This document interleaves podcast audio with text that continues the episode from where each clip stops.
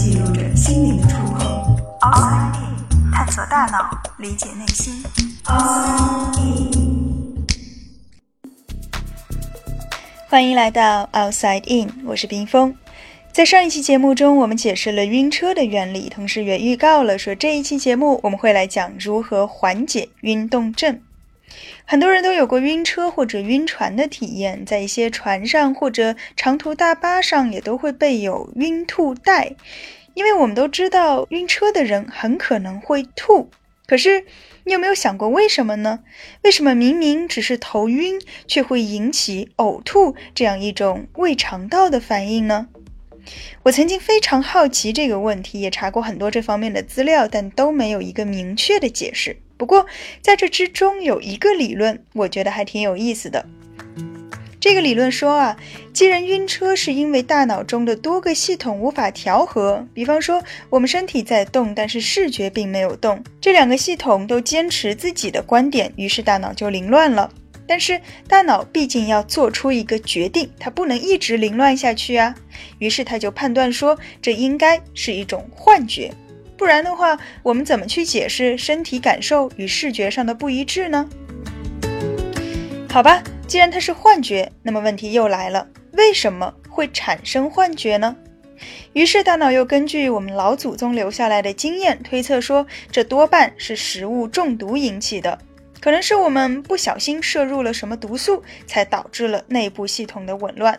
于是他当机立断按下了呕吐的按钮，立即启动了自我保护机制，希望我们可以将误食的毒素全部吐出来，这样就不会再有幻觉了。虽然说中毒产生幻觉什么的，这只是大脑一厢情愿的想法，但是在现实生活中，我们的确发现，在吐完之后，哎，好像整个人都感觉好多了。那这是为什么呢？或许啊，这仍然是大脑的一厢情愿，他自以为把毒素吐出来了，就可以万事大吉了。而事实上也证明了，如果在吐完之后，我们依然是长时间的处于这样一种摇晃不定的状态当中，一定还是会再一次晕到想吐的。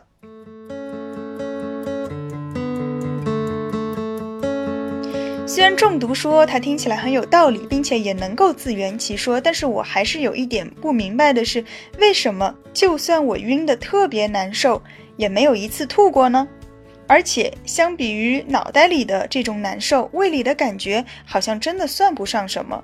对于像我这种为什么明明已经晕得很厉害，却始终不吐的人，其实我自己也很疑惑。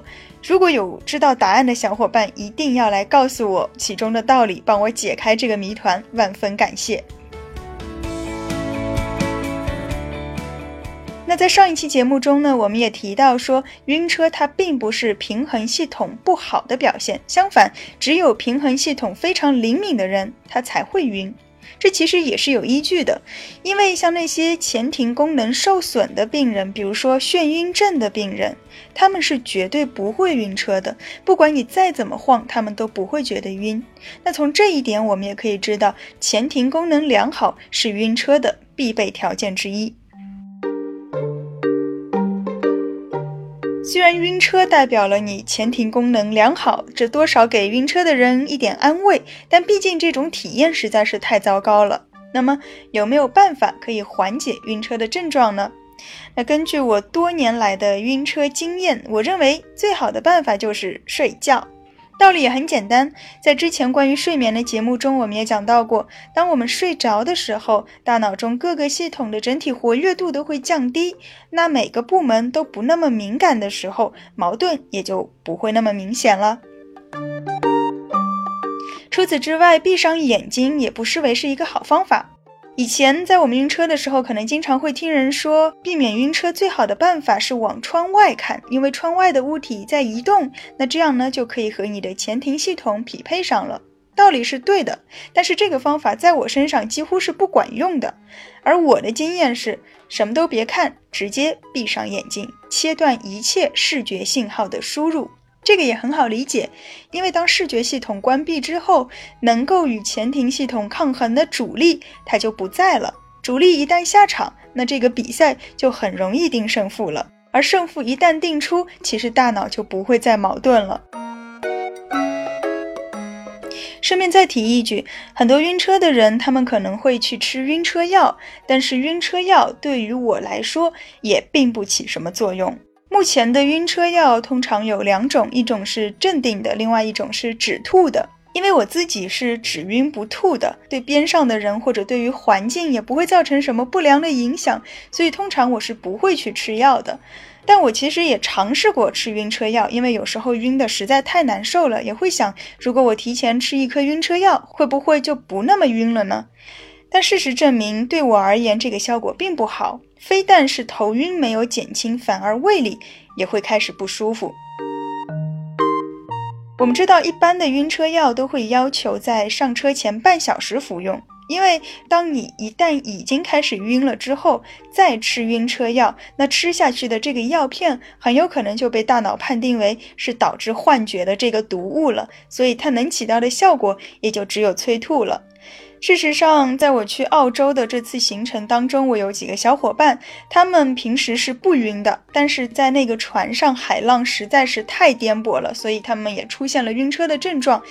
于是呢，他们就去服务台要了晕车药，然后吃下晕车药不久，他们就纷纷吐了出来，并且他们明显感觉到，当药一旦进到胃里之后，想要呕吐的感觉就会特别的强烈。不过有意思的是，当他们吐完之后，整个人的感觉就会好很多，也不怎么晕了。所以，你也不能说晕了之后再吃药就一定没有用。毕竟催吐也可以是一种间接的缓解运动症的方法。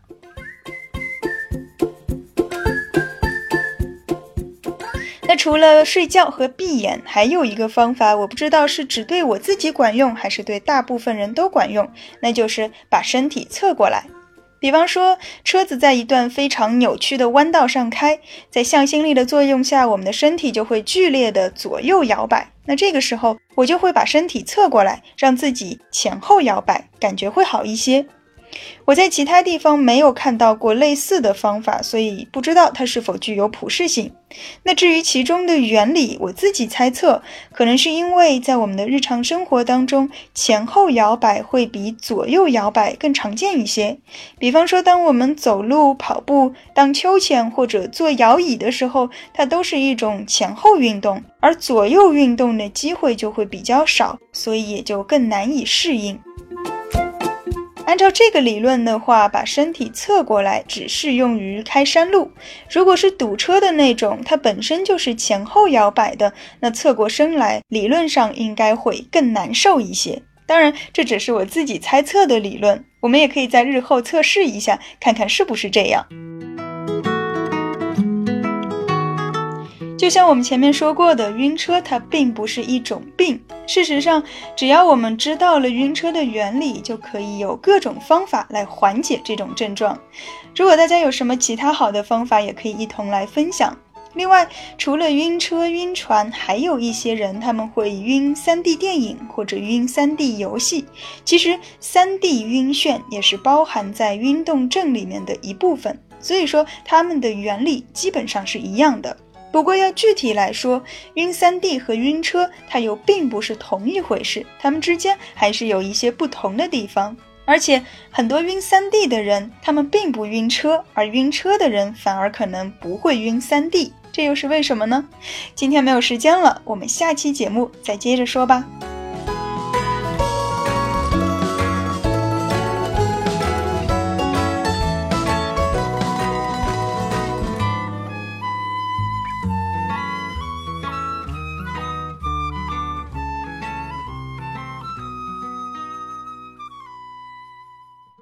探索大脑，理解内心。Outside in。